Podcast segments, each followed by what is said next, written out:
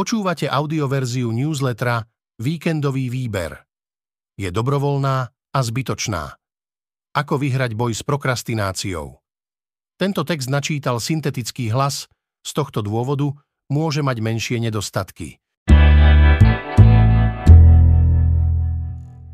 Príjemný víkend sú dni, keď sú aj cvičenie, odoslanie e-mailu či dokončenie práce neprekonateľnými prekážkami.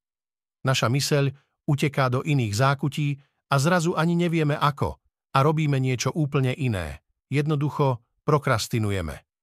Reportérka Denisa Prokopčáková sa v článku zaoberá aj tým, že prokrastinácia je spojená s impulzívnosťou a môže ísť teda o dedičnú vlastnosť. Zároveň prináša niekoľkokrát psychologicky, ako zvíťaziť v boji proti prokrastinácii. Keď začínala s prvými pesničkami, Zažila si aj hejt, aj o poznámky o tom, že o nej počujú len preto, že má slávneho otca, rozpráva v rozhovore reportérovi Michalovi Dudoňovi speváčka Tamara Kramar. Žije a tvorí medzi Slovenskom a Anglickom, vyštudovala neurovedu aj hudbu a rozpráva i o tom, aké dôležité rozhodnutia ju momentálne čakajú, nielen v hudobnej kariére. Prinášame vám aj recenzie na druhé pokračovanie bájnej ságy Duna, nového českého filmu Tankuj Matilda o tom, ako celú rodinu zasiahne Alzheimerova choroba mamy, španielského filmu Mama Cruz o tabuizovanej téme sexuálneho života, dôchodcov, aj inscenácie Profesorka o násilí, ktoré rozbehnú študenti či kultúrne typy na nasledujúce dni. Boj s prokrastináciou sa dá ľahko vyhrať. Stačí si odpovedať na pár otázok. Podľa odborníkov je prokrastinácia založená na vyhýbaní sa povinnostiam.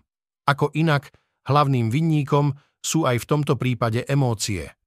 Práve tie sú totiž zodpovedné za to, že ustupujeme od našich plánov. Napríklad písanie prvých riadkov vysokoškolskej eseje môže vyvolať pocity pochybností, vysvetľuje na portáli Life Science Fuskia Siroi, profesorka psychológie na univerzite v Durhame vo Veľkej Británii. Ak máte pred sebou rozsiahlu otázku alebo tému, ktorú potrebujete spracovať, môže vo vás nedostatok jasných pokynov vyvolať strach z toho, že nie všetko pochopíte správne, alebo z následkov toho, že sa pomýlite. Dodáva. Čo všetko sa deje v našom mozgu, keď prokrastinujeme? A dá sa vôbec tomuto procesu zabrániť? Odpovede na tieto otázky nájdete v nasledujúcom texte. Prokrastinácia je špecifická forma seba kontroly, ktorá má dve základné črty, je zbytočná a ešte aj dobrovoľná. Môže byť spôsobená tým, že nastala nepredvídaná krízová situácia, no často ide len o to, že daný človek uprednostňuje iné úlohy. Kramar je veľa ľudí, ktorí majú prienik medzi umením a neurovedou, som rada za tento balans. Keď som začínala s prvými pesničkami, veľa ľudí reagovalo, že o mne počujú len preto, že mám slávneho otca. Rozpráva Tamara Kramar. V poslednom čase mám však pocit, že to ľudia často ani nevedia, hlavne mladšia generácia. Stáva sa mi, že niekto príde a povie mi, že sa mu páči moja práca a vôbec netušil, že som dcéra Maroša Kramára. Pokračuje speváčka, ktorá žije a pôsobí medzi Slovenskom a Anglickom. Jej víziou bolo naučiť sa viac o tom, ako byť v hudbe sebestačnou. A tak sa z nej okrem speváčky a textárky stala aj producentka. Stále chcem spolupracovať s ľuďmi, no zároveň chcem kontrolu nad tým, čo sa deje. Hovorí. Ide o veľkú zodpovednosť, no je to moja hudba takže ten pocit je neopísateľný. A je to zaujímavé, pretože keď spravím nejakú pesničku, tak sa ma pýtajú, aký producent za tým stojí. Ako si sme zvyknutí na to, že tieto pozície majú skôr muži. Myslí si Kramar a zdôrazňuje, že v zákulisnom svete hudby pracuje menej žien, či už ide o producentky alebo zvukárky. Nedávno zastupovala Slovensko na prestížnom európskom showcaseovom festivale Eurosonic, má za sebou spoluprácu so známou ukrajinskou kapelou a momentálne pripravuje nové EP. aká bola druhá časť Duny. Veľa vecí vysvetľuje polopate, no divák si film aj tak užije. Prvá časť Duny od Denisa Vilneva sa vyznačovala chladnou odťažitou krásou a sklbila veľkoleposť a komornosť. Zatiaľ, čo sme sa na jej dej museli sústrediť, ako počas koncertu vážnej hudby, pokračovanie je o poznanie viac pop. Druhá časť adaptácie kultového sci-fi od Franka Herberta nie je bohatšia len na dejové zvraty a akčné scény, ale aj na rôzne nálady a žánrové polohy. Vilnev je k divákovi v prvej časti filmu ústretový a začína tam, kde pred tromi rokmi skončil. Sledujeme veľmi usporiadaný príbeh, sústrediaci sa na Paula a Treidesa a jeho adaptáciu medzi autochtónnymi fremenmi. Keď zomrel, takmer nikto sa k nemu nehlásil – Kryla posmrtne zneužívali aj dezinformátori. Bratříčku, nevzlikej, to nejsou bubáci, vždyť už si velikej, to jsou jen vojáci, přijeli v hranatých železných maringotkách. Keď Karel Kryl spieval tieto slová z tribúny, na sklonku roku 1989 spievali ich s ním 10 tisíce ľudí. Boli to fanúšikovia, ktorí si ho pamätali ešte z čias pred emigráciou, z doby sovietskej okupácie ale aj ľudia, ktorí vtedy ešte neboli na svete a poznali jeho piesne z ilegálnych nahrávok. Prešlo len niekoľko mesiacov a namiesto vypredaných sál prišli koncerty s niekoľkými desiatkami návštevníkov, rozčarovanie a zahorknutie. Keď Kryl 3. marca 1994 zomrel, mnohé médiá sa zmohli len na pár riadkov. Čo sa stalo? poloúsmev a nácvik paniky. Ako narábať so stresom v živote? Vo chvíľach stresu sa nám často rozbúši srdce, zovrie čelusť alebo sa nám zdvihne žalúdok.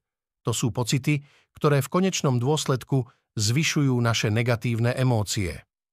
Môže sa z nich stať začarovaný kruh, v ktorom sa vaše telo a vaše myšlienky navzájom znásobujú. Dobrou správou je, že to nemusíte dopustiť. Ak využijete vrodenú schopnosť svojho tela upokojiť sa, často v priebehu zo pár minút zlepšíte svoje pocity a odvrátite príznaky stresu skôr, ako sa prejavia. Ako klinická psychologička pracujem s mnohými pacientmi, ktorí bojujú s panikou a inými úzkostnými poruchami.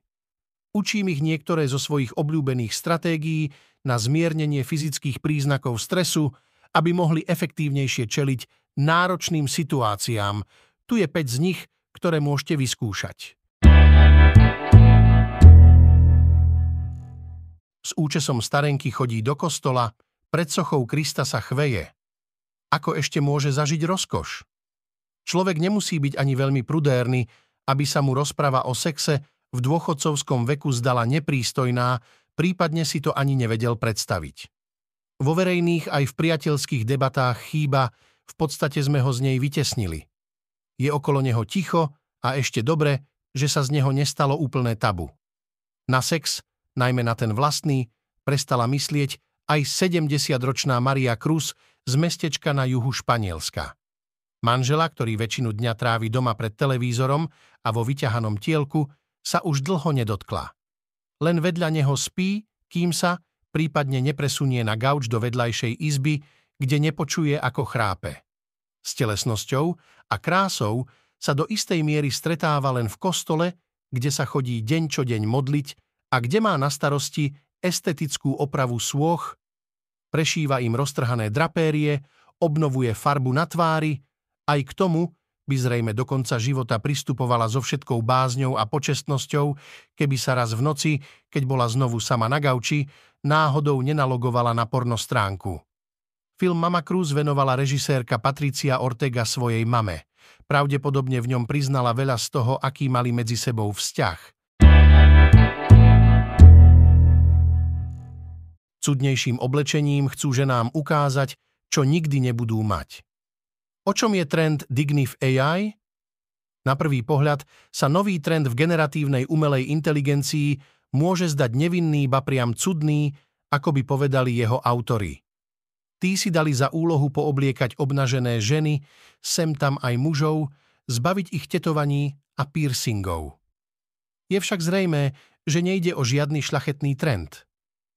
Na jednej stránke, ktorá zverejňuje upravené zábery, je na jednom obrázku vľavo fotografia herečky Zendaya na premiére filmu Duna 2. Spod hnedého dizajnerského topu jej vytrča čas torza a spodná časť prs.